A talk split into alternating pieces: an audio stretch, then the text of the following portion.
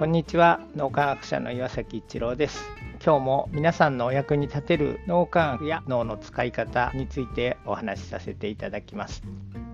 脳磨きがどんな風に仕事に活かせるかということで今日は有機農業をされている脳磨きの仲間のことについてお話しさせていただきます。この方は脳磨きの朝活の初期メンバーです。だから僕たちと同じくらいもう8年くらいですかね。1年365日脳磨きの朝活を一緒にやってくれている仲間です。その仲間がですね脳磨きで学んだこととか気づいたことっていうのを畑でそれを活用するとすごく農業がうまくいく美味しい作物が取れると言ってくださっています。無肥料無農薬の野菜を購入しています。無肥料無農薬っていうと見た目形が悪くてそれから少し小ぶりで虫食いがあったりみたいに思ってしまうんですけどこの野菜ってすごい立派でしかも照りが違うんですよね。虫食いとかも全然ないですしだけど食べるとすごい味が濃厚で野菜ってこんなに美味しいんだって思うくらい体験をするような感じが伝わってきます。その見た目もそうですし味もこんなに美味しいんだって思ってしまうようなものです。普通野菜っていうとやっぱりドレッシングかけたり何かをかけて食べるんですけどもとこの野菜だけは何もつけずにその野菜だけの味を味わうっていうことをしています。普段大体験をしていてそれをみんなが大体験できるようなというかその大体験が伝わるような素晴らしい野菜を作ってくれているんだなっていうのを改めて感じています。農民液をこんな風に農業に作物作りに生かしてくれてでこんなに美味しい野菜ができるんだなっていうのをなんか改めて感じてまさにご体験というのを野菜からいつも感じています。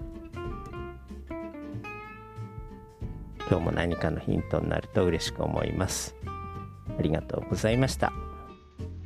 この3分脳磨き気に入られた方はメルマガでも脳磨きのことを発信していますので脳磨きメルマガ検索してみてください。そちらからも脳磨きあるいは最新の脳科学のことを学んでいただくことができます。皆さんのお役に立てると嬉しく思います。今日も素晴らしい一日をお過ごしください。脳科学者の岩崎一郎でした。ありがとうございました。